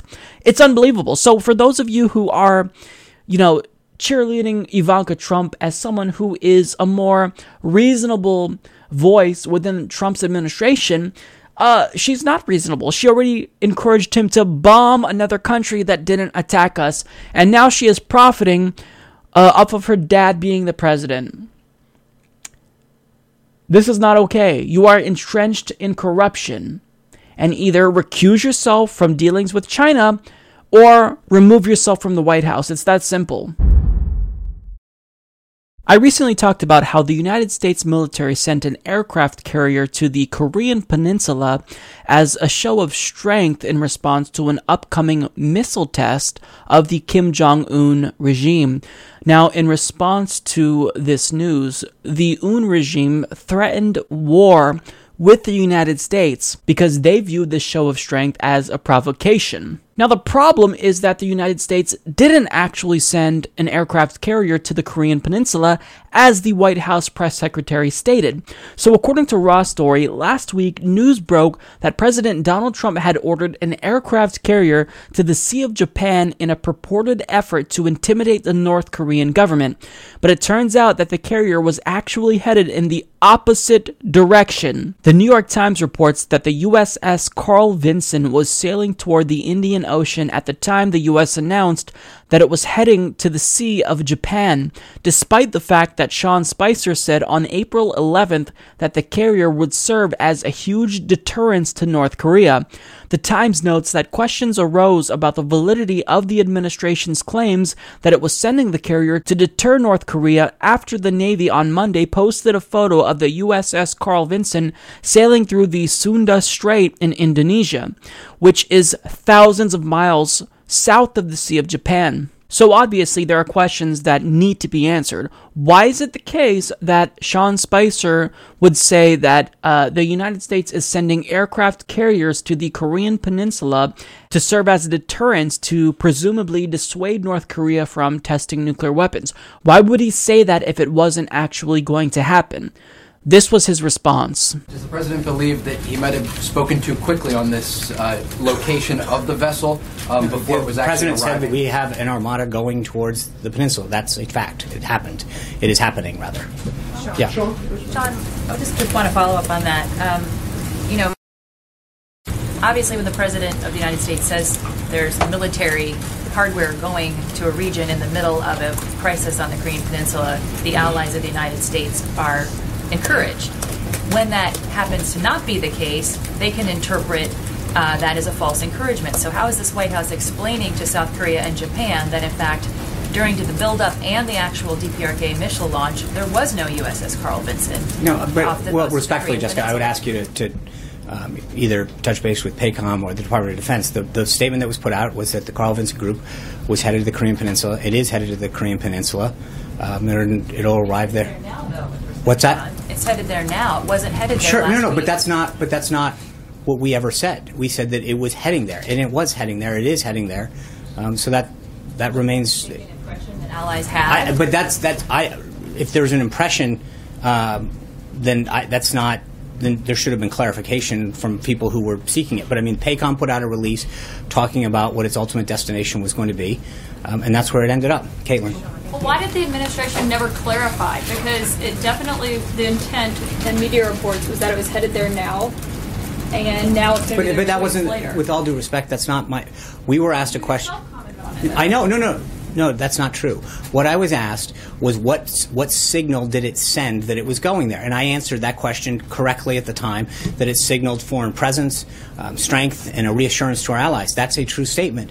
Um, you're asking me why you didn't know better. I, I don't know. That's a question that should have been followed up with either PACOM or, or the Department of Defense. But the question, the only question that we were asked was what signal it sends, and I think we answered that very correctly at the time. I think it was a little misleading. No one found out about it until a picture was posted on a What do you mean? What, what part is misleading? I'm trying to figure that out. We were asked a question about what signal it sent. We answered the question on what signal it sent. I I'm not the one who commented on timing. Misleading is that people thought it was headed there now, and now it's going to be there weeks later. They thought it was already headed I, there. I, It but again, that's the- exercise I, I understand the going question, right? But what I'm getting at is, um, it, it, it was announced that it was going. It will be there. Um, we were asked simply a question on that. I think all other questions should be asked of the Department of Defense. John. So let me get this straight. Apparently, it is now headed towards the Korean Peninsula, but it wasn't headed there when he implied it was heading there during a time when it most likely would have been heading there um, as a show of strength when they were going to be testing a nuclear weapon. And then he has the audacity to blame members of the media for this and say, well, if, if you were confused, why didn't you ask for clarification? That's not the way that this works, Sean Spicer. You are the White House press secretary. You are the conduit with which information flows from the White House to the media and to the American people. If you mislead the press, then they in turn mislead the American people. And what you did do, in fact, is not something that we can blame the media for. And trust me, the media is guilty a lot of the time, but this is not one of those instances. And he acts as though he doesn't even know how his statements could have been construed as uh, confusing or misleading. You said that it was headed there as a show of deterrence at a time when North Korea would most likely be testing nuclear weapons. That makes every single person think that it's heading there as a show of strength, to flex, to provoke them. That's what the United States typically does, not necessarily with North Korea, but with other countries as a show of strength. Now, I want to revisit what the military simultaneously asserted when Sean Spicer made these misleading claims. So, the New York Times reports military and intelligence officials said the timing of the ship movement was also intended to anticipate a milestone event coming up on the Korean Peninsula, the anniversary on Saturday of the birth of Kim Il sung, North Korea's founder and the grandfather of the country's current leader, Kim Jong un. North Korea has a history of testing missiles and generally taking provocative actions during such events. But the USS Carl Vinson wasn't actually headed there at the time. It was headed in the opposite direction, and now Sean Spicer is claiming it's headed to the Korean Peninsula. So, uh, are you sure about that, Sean? Is it actually going to the Korean Peninsula this time? And if you're wrong again, will you in turn blame members of the media because you misled them? I want to explain why this is incredibly problematic. Because of the actions that Sean Spicer said the White House was taking, North Korea threatened war with the United States. As the White House press secretary, it's incumbent on Sean Spicer to inform us about the actions of the Trump White House. You don't get to blame others if you mislead them. You're the one that's supposed to provide us with the clarification. So he's not taking responsibility for misleading the American people. The international community was also misled. So let's put this in perspective. Because of Sean Spicer's incompetence, a rogue country threatened war with the United States. Our international allies in Southeast Asia, South Korea, Japan, were misled about our actions. And again, another country threatened war because Sean Spicer is incompetent. Now, look, maybe it's the case that you can blame someone within the Trump administration because they didn't communicate clearly enough to Sean Spicer what the intentions of the Trump administration was. However, you're the White House press secretary, Sean. Your incompetence almost caused an international crisis. It almost caused war. I can't begin to explain how unacceptable that is. So either Sean Spicer get his shit together or Trump must fire him. If you're going to be this incompetent, if you can't get it straight, if you aren't able to clearly inform the public about what the Trump administration is doing, you do not belong in the position of White House press secretary because, again, you are the conduit with which information is flowing from the White House to the American people. You can't say things that are misleading. You need to be very clear, especially when it comes to foreign policy matters, because, oh, I don't know, it could cause a war?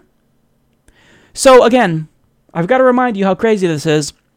Because of his incompetence, North Korea threatened war with the United States.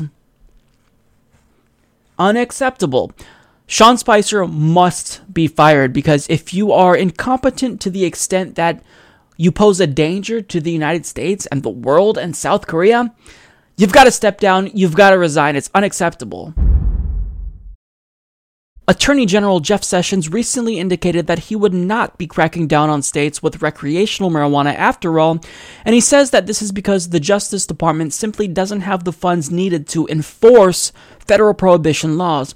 Now, I thought that that was relatively persuasive. I thought that that was probably part of the reason why he decided to back off, but I also thought that it was because I mean, if you decide to take on marijuana, this is just an uphill political battle. And this is because, according to Pew Research Center, they found that 57% of Americans, that's a majority, supports the legalization of recreational marijuana. And when you break it down demographically, a majority of all generations, with the exception of respondents from the silent generation, want marijuana to be legalized. So, by and large, Americans just don't buy into this notion that marijuana is dangerous, and it's time that we remove it or at least reclassify it from the Controlled Substances Act. Now, I thought that that was part of Jeff Sessions' explanation as to why he didn't want to take on marijuana. However, he may be more clueless than I initially thought. I think I was giving him too much credit by thinking that he didn't want to take on this political battle because, according to him, he's surprised with how much Americans love their marijuana. The Washington Times explains Attorney General Jeff Sessions on Tuesday said he's surprised Americans aren't overwhelmingly embracing his widely reported stance against marijuana. All the while, recent polling reveals a majority of voters do in fact support legal pot. When they nominated me for Attorney General, you would have thought the biggest issue in America was when I said I don't think America is going to be a better place if they sell marijuana at every corner grocery store, Mr. Sessions told attendees. People didn't like that. I'm surprised they didn't like that, he added. You were surprised by that, Jeff? Really? If you honestly are telling me that you were surprised by that, you are more out of touch than any of us could have ever imagined. Because, I mean, public support, even if you don't look at a single poll with respect to marijuana legalization, you can just gauge the momentum for it when you look at the states. They're falling one by one like dominoes. I mean, you started with Colorado and the state of Washington. They legalized recreational marijuana in 2012. Two years later, Oregon, Alaska, more states fell. Now, California, Washington, D.C. legalized marijuana. And this doesn't even take into account the trends when it comes to medical marijuana. The American people don't like being told what to do. And if you're conservative, if you're in favor of liberty, and you constantly talk about this big government boogeyman, then shouldn't it just be a no brainer that you're in favor of marijuana legalization? It makes no sense to me that conservatives consistently take the stance that is anti marijuana. I mean, times are changing and society is leaving Jeff Sessions behind, but as someone who is a representative, or I mean, he he was a senator, so he was a representative of a large number of people. So he has a duty. I mean, it's incumbent on him to keep his finger on the pulse of America. You should know where the American people are headed in terms of policy. So to to say that you were surprised is idiotic. Your fear mongering over marijuana does not resonate with people. The days of reefer madness are long gone. This is not a time when uh, the American people will just believe any and everything that the government tells them. We are in the age of information. The internet exists. We've all smoked pot. We know it doesn't kill you. And if you're against it, that's fine. But if you don't support the right of citizens to uh, smoke pot, then you don't get to call yourself a small government conservative. You don't get to call yourself a champion of freedom, regardless if you come from the left or the right. So the fact is that marijuana will be legal in all 50 states one day. It's just a matter of time. You see, you know, every couple of years, more and more states hold referendums and they get approved. And that's going to happen even in Jeff Sessions' state. It's going to happen. So, you know, regardless if you don't want to accept it, marijuana will one day be sold at grocery stores. And if you truly are against marijuana, you should be thankful because that will make it more difficult for children and minors to get marijuana. So, Jeff Sessions is someone who is so out of touch with the American people that he should be embarrassed. I mean, the fact that he would admit that he was surprised by that it's crazy to me. I mean, at least if you're that out of touch, just say, look, I know that, you know, I may be an old timer and I'm out of touch with a lot of youngsters nowadays, but, you know, I don't think marijuana is something that we should be promoting. At least say that. But, I mean, I mean, I, you're surprised that we're not with you on your bullshit, archaic stance on marijuana. It's marijuana. So, uh, the fact that you're surprised, Jeff, is it just speaks to how out of touch you really are with the American people. It, you should be embarrassed. You really should be embarrassed because I mean, do you not look at the trends in the country? Do you not pay attention to elections? Do you not watch the news? How isolated are you that you don't know that your idiotic comments about legalized marijuana wouldn't play well with a majority of Americans? So, it's probably the case that even individuals that aren't politically astute know that pharmaceutical companies are some of the most evil corporate entities in existence. Uh, it, you know, saying that big pharma is evil is akin to saying water is wet. It's, it's just a statement that everyone accepts as truth because it is true. Now, you don't really get a sense of how evil these pharmaceutical companies are, you don't really realize just how bereft of humanity and empathy they really are until you learn about the internal dynamics of some of these companies. Now, there's an article from The Independent that gives us some insight into the political tactics of one drug company, Aspen. And what they report is absolutely disturbing. So they report that leaked internal emails appear to show employees at one of the world's leading pharmaceutical companies calling for celebration over price hikes of cancer drugs, an investigation has revealed. Staff at Aspen Pharmacare reportedly plotted to destroy stocks of life saving medicines during a price dispute with the Spanish Health Service in 2014. In a confidential email published by The Times, an Aspen employee appeared to write, We've signed new reimbursement and price agreement successfully. Price increases are basically on the line with European target prices. Leukeran a bit higher. Let's celebrate. When bargaining over drug prices in Spain, the pharmaceutical giant is said to have threatened to stop selling the cancer treatments unless the health minister agreed to price rises of up to 4,000%, reported Spanish online newspaper El Confidencial Digital at the time. The price increases were made possible by a loophole that allows drug companies to change the price of medicines if they are no longer branded with the same name. The loophole is designed to make drugs cheaper once their patents have expired expired, but if drug companies have no competition, they are free to raise prices as well. A ruling by the Italian competition watchdog found Aspen had taken an aggressive approach to negotiations in the country. you don't say. You have the employees of a drug company celebrating when they raise the cost of a drug that saves lives, saves the lives of cancer patients. This is a unique evil that can only manifest within capitalistic systems. I mean, this is what unfettered capitalism gets you. It gets you a system where big corporations are a replacement to big government, and they're just as fascistic as the most totalitarian regime you could imagine. They claim that, you know, these types of things, they just won't happen because when you have competition, well, if one company wants to raise the prices on, you know, drugs that are life saving uh, for cancer patients, well, then the market will sort it all out. There's another company that will come along uh, and they will replace that company who's being too greedy. But the problem is that what happens if there's just one company? What happens when there's no competition? This is what happens.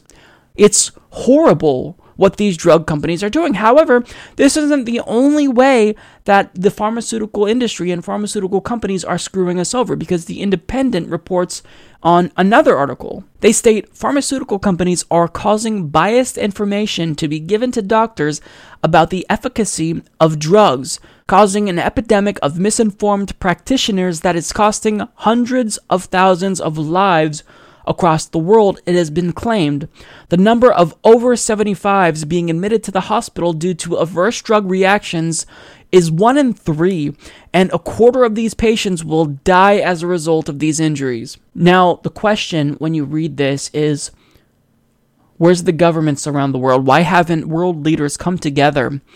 And tried to rein in these pharmaceutical companies because, you know, I can't speak for other countries, but looking at the United States, it's easy to see why they're ripping us off when you follow the money. So, when you look at the pharmaceutical industry, specifically with regard to how much they're spending on elections, the answer becomes incredibly clear.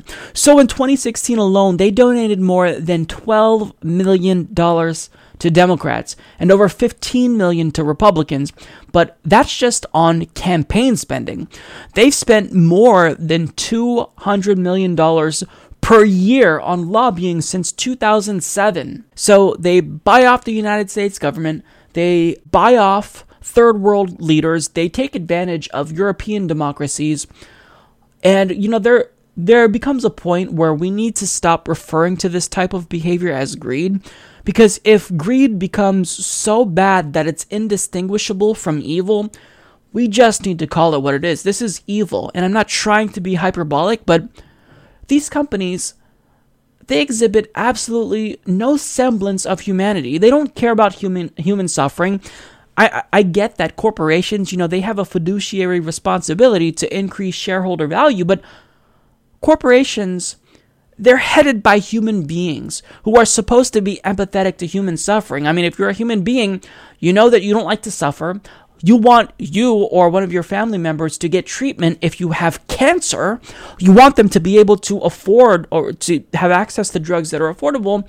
And yet, these people are so greedy that it just, I'm done calling it greed. It's evil. This is evil. It's not borderline evil. This is just evil. There's no other way to explain it. So, you know, when I read the story, I was repulsed. They're basically holding a gun to the heads of these countries like Spain, and they're telling them either you accept this price or else. There's no other options. You know, you just don't get this drug. So accept the price increase, or your citizens who need this drug will die. It is incredibly reprehensible. I think that this is just a failure of our species, of humanity, that we let this go on. It's an atrocity.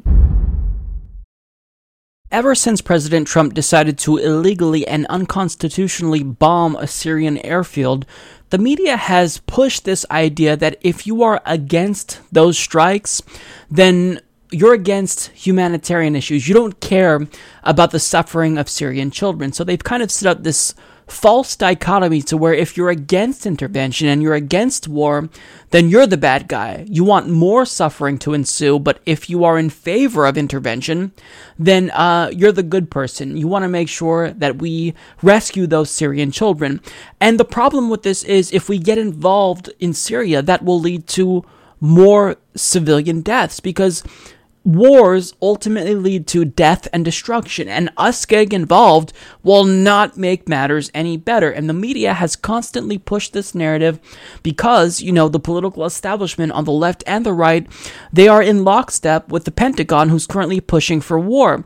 Now, I think the perfect example of the media trying to push this narrative uh, can be found on CNN with Kate Bolduan. She wants to, for the children of Syria to be able to play and go to school. She's pleading for help. So you say you see these, you hear that plea from her. You see the images coming out of Syria, and you think the best policy for the United States right now is to do nothing. Does the media care about humanitarian issues? No. If they do, then they're horribly misguided because there is no such thing as a humanitarian war. That's propaganda.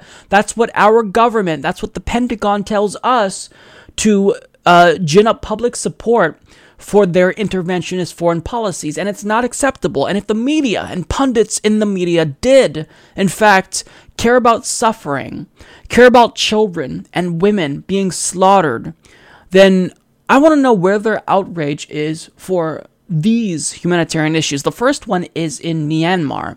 So, Muslims are currently undergoing a genocide in Myanmar. They're being slaughtered, women and children. Uh, they're being raped.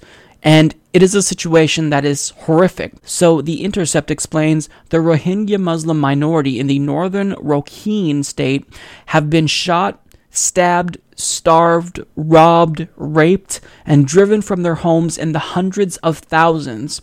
In December, while the world focused on the fall of Aleppo, more than a dozen Nobel laureates published an open letter warning of a tragedy in Rakhine amounting to ethnic cleansing and crimes against humanity. In February, a report by the United Nations documented how the Burmese army's attacks on the Rohingya were widespread as well as systematic, thus indicating the very likely commission of crimes against humanity. More than half of the 101 Rohingya women interviewed by the UN investigators across the border in Bangladesh said they had suffered rape or other forms of sexual violence at the hands of security forces. They beat and killed my husband with a knife, one survivor recalled. Five of them took off my clothes and raped me. My eight month old son was crying of hunger when they were in my house because he wanted to breastfeed, so to silence him, they killed him too, with a knife. Now, obviously, you know, if you're a human, then your heart will break when you hear about that story, when you hear about the suffering that's going on. However, the media hasn't really given this story much attention. They haven't covered it. You don't see, you know, widespread outrage about this genocide occurring like you do when it comes to Syria. And this is because the Pentagon, the military industrial complex, they want to create support for intervention in Syria because they've been salivating over Syria for a really long time. It's what they want. Now, am I implying that we should be trying to push the media to uh, get us involved in Myanmar? Of course I'm not, because if we intervene there, then we're only going to make matters worse because by bombing a country, there will be civilian casualties. But what I am saying is that if the media did, in fact, care about humanitarian crises, then they would cover this issue. They would talk about it, and you know, just talking about it can do a lot. If there's international outrage, which would be facilitated by the media actually covering it, then maybe the Burmese army would be inclined to stop, or at least hold back a little bit. But the media doesn't care. They care about doing what the military industrial complex wants. But I mean, since the Pentagon wants a war with Syria, all of a sudden, we're humanitarians. But I mean, if they want to talk about Syria, Let's talk about Syria because I've got another humanitarian crisis for you, one that we started. So, according to The Intercept, Syrian activists and first responders accused the United States of killing dozens of civilians in an airstrike that mistakenly targeted a mosque in the rebel held village of Al Jannah on the evening of March 16th. Confronted with these claims, a Pentagon spokesman, Navy Captain Jeff Davis, told The Intercept that they were mistaken. The area was extensively surveilled prior to the strike in order to minimize civilian casualties, Davis said. We deliberately did not target the mosque, but as Human Rights Watch reported this week, witnesses in Al Jannah said that the building destroyed by two armed Reaper drones firing Hellfire missiles was the newly built Omar ibn al Khattab Mosque, where about 300 civilians had gathered for the Muslim night prayer. At least 38 people were killed in the attack, which included the dropping of a 500 pound bomb. While the U.S. authorities appear to have fundamentally misunderstood the nature of the building they attacked, they also appear to have inadequately understood the pattern of life in the area, argues Human Rights Watch. The US seems to have gotten several things fundamentally wrong in this attack, and dozens of civilians paid the price. Ole Solvang, the Deputy Emergencies Director at Human Rights Watch, said in a statement. According to the Pentagon's own data, the US led coalition bombing Syria and Iraq has killed between 102 and 396 civilians in 18,645 strikes from August 2014 to the end of February. The three new reports on the bombing of Al Jannah suggest that the actual number of civilians killed in American bombings could be far higher. There was universal outrage from the Democratic Party, from the Republican Party, from the media when Assad killed his own civilians, allegedly. But when we kill more civilians, there's no outrage. I mean, certainly the media has talked about this briefly, but it isn't garnering the attention that Assad's attack generated, and this is because we were looking to demonize Assad, and he's a bad person. You don't really have to do that. He does that on his own, but we wanted to demonize him uh, without an investigation. We wanted to say that he attacked his own uh, citizens with chemical weapons. We didn't even want to bother having an independent investigation. Yet, when we kill civilians in Syria, and Iraq, there's no outrage. So, to all of the people in the mainstream media who want to lead us into another war that potentially will be never ending with another country, ask yourself this do we really care about humanitarian issues, or are we just doing the bidding of the military industrial complex? Because if you did care about these issues, if you are a humanitarian like you purport to be, you would be talking about these issues. You would be just as outraged at the genocide being committed in Myanmar, you'd be just as outraged when we kill civilians as you are when Assad kills civilians. So I want to know where the media's outrage is when it comes to these humanitarian issues that we're not talking about. Hey everyone, so I am here with Tim Black, host of No Sellouts with H.A. Goodman, and of course, he is the host of Tim Black TV. Tim, it has been a really long time since we talked. Um, I think it was the primaries, but you filled in for me last summer and whatnot. Dude, well, first of all, Mike, man, thank you so much for having me on the show, man. Thank you for being on.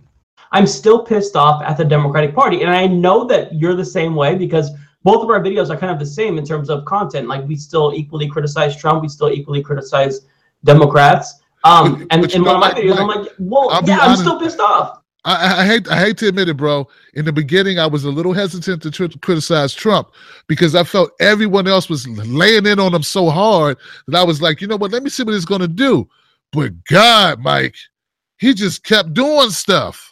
You know, like he just continued. So I talked to Lee Camp about it because I noticed Lee Camp had finally started to hit him, and I said, Lee, man, we don't want to be like mainstream media, man. And he said, Tim, and and and and this was great. He said, Tim, just make it about the policy. Make it about the bad policies. And if you do that, if you you know, you won't sound like I don't know what's his name, um, uh, what's his name? God, Trevor Noah, or the, the the you know, you won't sound like these guys who just beat up on him daily on stupid stuff like his hand size, you know, and just go for really cheap shots. Like you know, you won't sound like that. So I mean, yeah, now I'm coming for him because he's done so many. He gutted EPA. Oh God, he you know he HUD, he cut HUD. Now now he's dropping. Then he did the tomahawks, and now you got the Moab. I mean, dude, that's it. I mean, I mean, I mean, some of those picks I let slide because, gosh, some of Obama's picks suck too. But like his suck more. yeah, you know, the thing about Trump is that he seems like he's doing things just for the sake of being an asshole. Just simple things that you don't have to do that don't really they don't I mean, very few people benefit from them, but you're doing it to be an asshole. Like when he cuts certain types of like he is repealing um, or doing away with one of the rules that Obama implemented that uh, prevents um, or no, no, let me re-explain this. So basically, prior to Trump coming in, corporations had to prove that they were abiding by an act that prevents discrimination against women and LGBT people. And um, he just did away with it. So now, if you're a company that wants a federal contract with the government, you don't have to prove that you uh, don't discriminate against women. He just did away with that. I mean, who's gonna like? Does he think he's going to generate support among the crowd of people in the United States that are pro discrimination against women? The two people, you know, that are very, you know, overtly sexist. I mean, it, it makes no sense. Why would you do that unless you just want to be a dick? You know, it's little things that make no sense to me that I can't explain. Yeah, like no. First of all, I didn't know about that, and second of all, I agree with you again. Like, like, you said, like we usually on the same side of issues. Dude, what's the point of uh, releasing that uh, requirement? Like, what you you think it's too hard for companies to prove something that they should already be doing? Like, come on, man. Like that should be something that is part of the business philosophy that they want, you know, diversity, that they want different people, they want to support that. They, should already be doing it. That should be like something like, oh yeah, we do that. Don't even work, you know, check, check mark, you know, because come on, we're, we're an ethical company and we support, you know, we support all people. We want the best people and they happen to be all people. So yeah, man, I agree with you, Mike. Right, and one thing that just popped into my mind because there's so many little things that he's doing that it's hard to keep track of all of them, but I've been trying to cover. Um, so Obama had one rule in place that protected um, endangered species, and one of those was the uh, the bee, the bumblebee, I believe. Um, one of them, one of the bees is in danger. Uh, but anyways, maybe you know more about that than me. But uh, Obama just put in a new um, regulation to protect them because they just got moved to the endangered species list. And then when Trump went in and froze all federal regulations, um, you know, he could have went through and reviewed some of them. Uh, he chose to ignore the bee one, and still we don't know if there is protection for uh, bumblebees yet, if that is the bee. Um, so just little things. It's like who would be against this? I don't think you're going to find much pushback against, uh, you know, people who are anti-bumblebee. you know, the the one person in the country that you can find uh, who is, you know, vehemently against bumblebees. So it's just little things that I don't know. What is the point? You're just being a dick. There's no other explanation. I was thinking about the bears, like that horrible plan. Like you could go in and shoot bears while they hibernate. Like, dude, I mean, like you said, dick move, right? Right. Like, why, why do you need to do that? If you're a hunter, like, don't you? Aren't you accustomed to shoot stuff that's alive? Like it's awake. It's knowing that you know it's you know. I mean, where's the sport in that for hunters? And if we have such an overpopulation of bears, isn't it another way that we would handle that besides creeping into their caves while they're sleeping?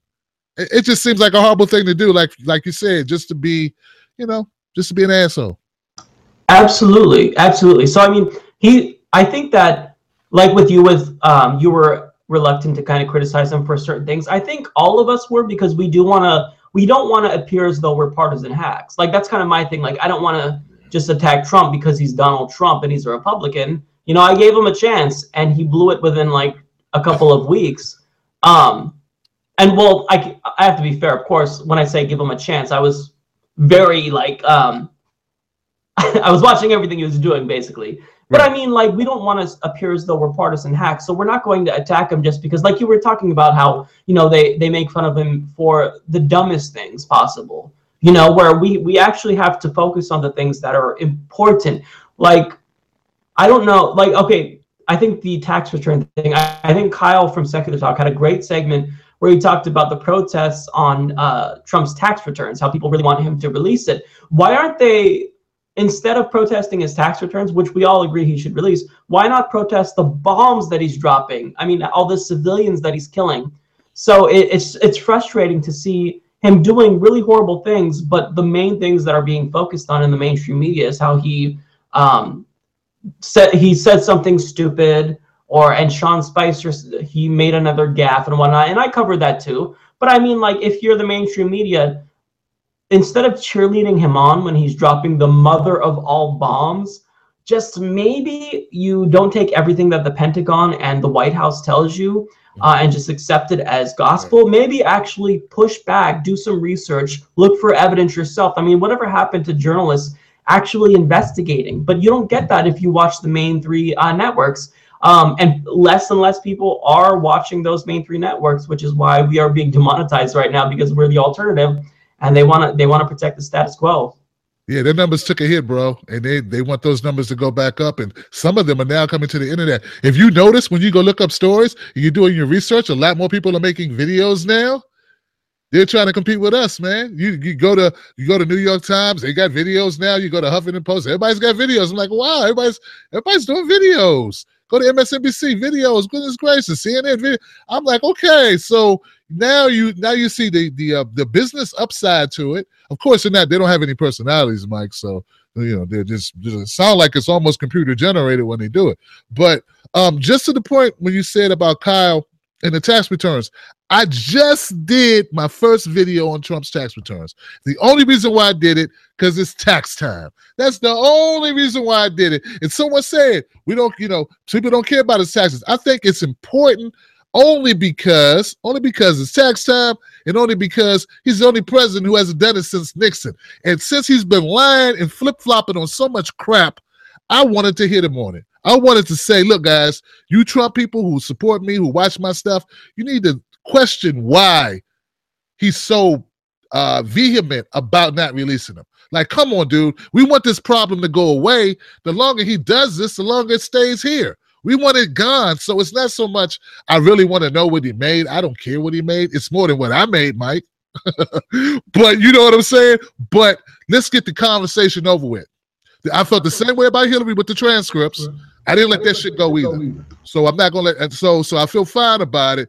But yeah, I care more about the bombs. But Mike, if we care more about the bombs, or if the rest of the country cares about the bombs now, they gotta admit they didn't give a shit when Obama was doing it. And that's probably why you don't see any sponsored protests about the bombs. Because heck, man, a lot of Democrats are warhawks too. They're warmongering too. So they're actually happy that Trump bombed. Oh yeah, they are. And you know, that frustrates me because the lack of scrutiny that Obama received among the left when he was dropping bombs, it frustrates me because when we come out and denounce Donald Trump dropping bombs, it makes us look like hypocrites if they don't know where we're coming from. Like, for example, I had a comment on my channel saying, oh, yeah, you're talking about Donald Trump being a warmonger, because I called Donald Trump a bloodthirsty warmonger, which he is. But, you know, uh, somebody commented and said, oh, I bet you weren't calling out Obama for being a bloodthirsty warmonger and bombing Pakistan, Yemen, and Somalia. And yeah, actually, I was. I, I was talking about that too. It's just like, unlike the hacks in the media, uh, I'm consistent. I call them out if they're Democrat. I call them out if they're Republican. Those bombs don't, uh, you know, they don't change. You know, they still kill people regardless of the party affiliation of the president. So my opinion isn't going to change. I'm not going to be hack and say, well, you know, Obama did it, but he was more careful. No, Obama dropped bombs and they killed many, many civilians. Uh, I am outraged just as much now that Trump is doing it. Yeah, I think what we got to do is we got to take the extra 30 seconds to a minute and tell them that in the video, you know, because they, they're so used to seeing, seeing people who are two faced, who are uh, hypocrites, who are, you know, they remember they just probably watched Rachel Maddow and was like, oh, here she go. You know, so we, we have to take the time, man. And you should definitely do it, man, because, you know, you're a straight shooter. So let them know they're watching a straight shooter and, and feel free to hit Obama hit Obama, did hit Trump. I don't know. I mean, you know, just so they know, because we are the last defense, bro. I really feel that way. Like independent media, you, there, there's several other people, H.A. Goodman, all of us, man, we're we're independent media. And if we if we aren't if respected, if we don't stake our claim, they're gonna all go back to mainstream media. And I can't have that happen, bro. I got kids. Right. And you know, my whole thing is I was I was thinking about this, you know, last week with all of this uh, YouTube advertiser crisis nonsense. Is that what if you, we all of the independent media shows just went away? Then you know all the only narrative that people would get with respect to Syria, for example, is just the mainstream media narrative, and then to see how much public opinion would be affected by that immediately, I don't know. You know what I mean? Because it, it's difficult to know if you have all of the media marching, you know, in unison with Donald Trump, with the political establishment trying to beat the war drums, and there's nobody speaking out with at least a small audience, you know, even just 10,000 people. I mean, what, you know, what are the implications for the country? It's it's incredibly terrifying. It really is. It is, and uh, it makes you wonder. Every once in a while, I think about how it was. I don't know, forty years ago. Uh, you know, before the internet, and how people like, you know, and even before TV, before cable news, man. I mean, people listen to news by radio. Just imagine how easy it was to manipulate the public. I mean, you had like one or two stations, three stations, or people didn't even have TVs. Uh, gosh, man. I mean, if you look back at our history and all the atrocities uh, all the crap we did as a country, you can kind of figure out why it got done. No opposing voice. You can't get the word out. Heck, man, like they could get away with anything. So it's so important for independent media, man. We got to support it. And that's why we got to continue to shout each other out and keep amplifying each other's voice, man. And heck, man, I tell everybody, man, subscribe to Mike M, subscribe to H.A. Goodman, subscribe to all independent media. Heck, you should have more than one channel on your dial, dude. Don't don't feel like you can only watch one person. Right, and you know, I I made this comment. What I said was that you know, if you what if one of us falls, if one of the main uh, not mainstream, one of the independent shows falls, one of the progressive independent shows falls, we're all vulnerable. So I did a video where I linked all of the Patreons for like all of us, anyone I could think of that had a Patreon that does a progressive show, because it's like we all have to kind of stick together. Because if you support one of us, you're kind of supporting all of us in a way because we all are we're a progressive community but i mean together if you combine all of our shows all the progressive shows there it's millions of people you know i'm, I'm counting like you know the big ones like tyt and whatnot rt uh, viewers like lee camp show and whatnot i mean if you combine all of us it's huge so we all have to make sure that you know we're all in this together and we're all pushing back against the mainstream media because you you can't get anything done unless you're you have big enough numbers really so that's why you know it is important uh, but I won't take up too much of your time. Tim, can you tell them where to find you? Yeah, guys, go to timblackTV.com. I'm also on YouTube as Tim Black TV or TBTV. That's under Tim's Take Live. But if you got any problems finding me, just go to timblackTV.com. I have your link up there for my YouTube stuff. Thank you, everyone, for having me. I appreciate you, Mike. Well, that marks the end of the episode. If you've made it this far, then you truly are a kick ass human being. so, before we go, I want to now take the time to thank all of the individuals that decided to sign up to contribute to the show on PayPal and Patreon. So, this week we have Aaron Den, Aaron Marshall, Adar Boutel, Adrian Perez, Ahmed Barre, Alex, Alexandra Rowe, Alexis Lopez, Alfonso Nesbitt Jr., Andrew Fritz, Angel Williams, Anthony Swisher, Anthony Tillman, Arlo Milich, Armin Salimi, Ashley Hudson, Barbara Edelstein, Bobby Tate, Bogdan Zigulin, Bowler, Boyd Reynolds, Brett Dunn, Brian Cartier, Burns Lolar, Cato, Charles B. Bowman, Charles Fleming, Sherry M. Burgess Twitty, Chi Sexton, Chris Lee, Craig Driscoll, Dalton Hanson, Daniel Valente, Daryl Presley, David Leary, David Ramos, David Spies, Don Lorraine McGrath, Dean Presley, Derek Hill, Dirk Dornich, Dimitri N.,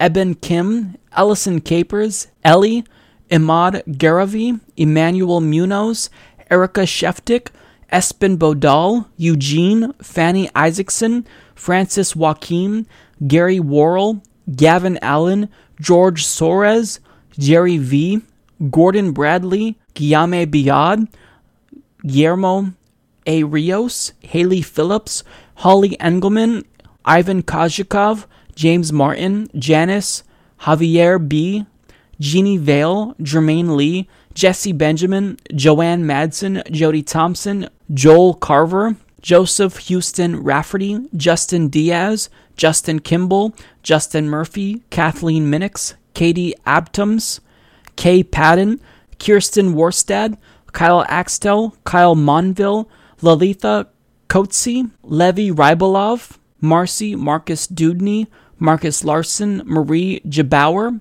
Marcus Averstead, Marta Krozik, Matthew Hazlett, Matthew Kuchler, Matthew Shearer, Maya Bergstrom, Melissa Kissick, Melissa Wallace, Michael Tracy, Miriam L. Schoenfeld, Maj Saul, Morgan Spicer, Nagajon, Natalie Roy, Nathan Shrepler, Neil Watson, Pablo Parham Pulati, Patrick Flynn, Paul Corlett, Peter Kimo, Peter Shotman, Roe, Randy Martinez, Robert Jentgen, Robert Peoples, Ro Hinton Ikal, Roman Sinomer, Ross Ivor, Ryan Harper, Ryle Moore, Sebastio Rocha A. Nito, Samantha Garcia, Sarah Grenier, Scott Hunter, Scott Clark, Scott DeSimone, Sapir Amourpour, Sergei Creepin, Sheila Lima, Sean Williams, Simon Montwheeler, Stacy Barrett, Stephen Krismer, Susan Garbowitz, Sydney Bramovar, Taylor Sunderman, Tegan Blaine Litcott, Terrace McLaurin, Thaddeus Hawkins, Till Wheatlessbach,